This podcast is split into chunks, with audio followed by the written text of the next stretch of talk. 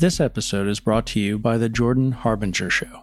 Want a new podcast to look forward to each week? One that's entertaining, informative, and packed with actionable content? Come on, of course you do. The average podcast listener has six shows in rotation, so you're most likely not just listening to Solvable, and that's totally okay. In fact, I'd love to share a podcast to add to your list.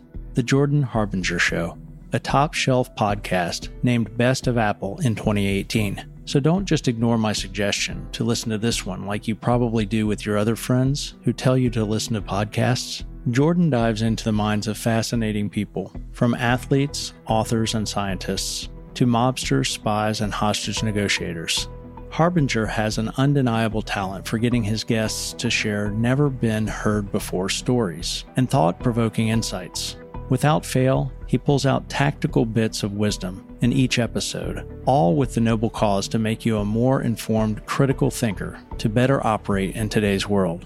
I recommend our listeners check out Jordan's conversations with Malcolm Gladwell, a best-selling author, discussing what we should know about talking to strangers, and Tim Grover, a legendary athletic trainer.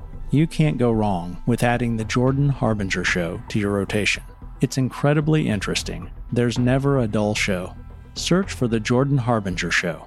That's H A R B as in boy, I N as in Nancy, G E R on Apple Podcasts, Spotify, or wherever you listen to podcasts.